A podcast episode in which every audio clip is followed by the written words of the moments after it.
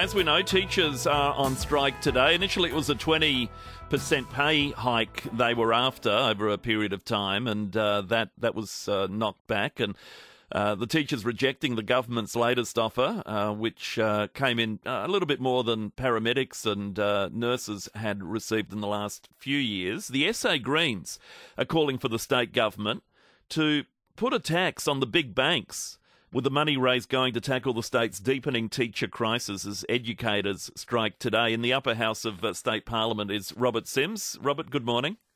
Good morning, Matthew. Now, we know taxes raised, implemented by state governments just don't work. Uh, just look at the High Court decision on the, uh, the Victorian government's EV charge.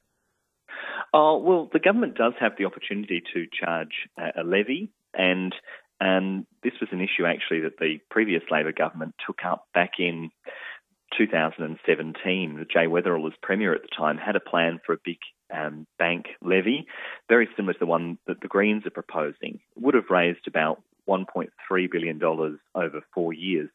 The Labor Party abandoned that because they didn't have the numbers in the upper house to get it through. Well, what we're saying is they've got the numbers at the moment. Um, they only need two votes in the upper house, and the Greens are happy to provide them with those two votes. And then, with the money that they raise, they can put that towards you know, public education as well as other essential public services. I mean, it's pretty appalling that we've got big banks making record profits. Meanwhile, we've got teachers forced to strike just so they can get fair pay. I mean, something's very wrong in our society. Do you think the government's got the stomach for another bank levy tax fight? Because obviously banks will be opposed to it. And gosh, we only know, I mean, we hear today, I think it was uh, the NAB's profit in, in the, the billions, of course, as, as they all are, but uh, they, they'd spend a lot of money fighting this.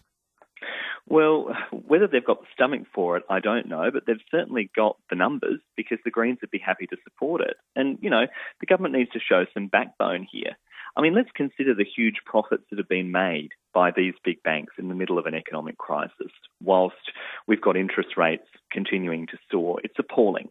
When the Commonwealth Bank reported a $10.18 billion net profit last financial year, and Westpac a $7.2 billion net profit.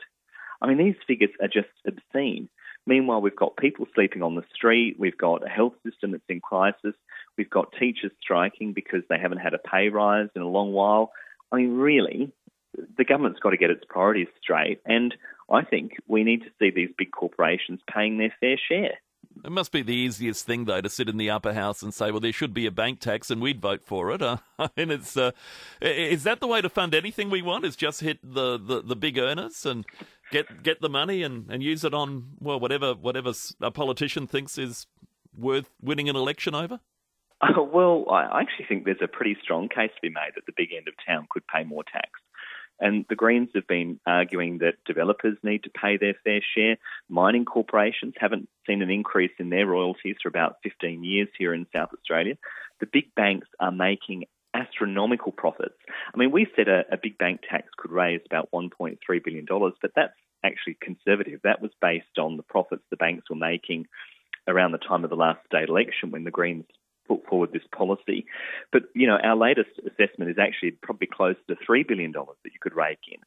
I mean, we're in the middle of an economic crisis, and you've got some companies that are making a lot of money, and we've got the Reserve Bank that's going after the everyday consumer by hiking up interest rates rather than cracking down on the super profits. And I think actually the state government has a role to play there and put the money that's raised into funding essential services that work for everybody. All right, Robert Simms, thank you for your time. Thanks, Matthew. Good to chat to you. Greens Upper House uh, MP here in State Parliament calling for the uh, Malinauskas government to apply a tax on the big banks. The money raised going to tackle the uh, teachers' pay issue at the moment.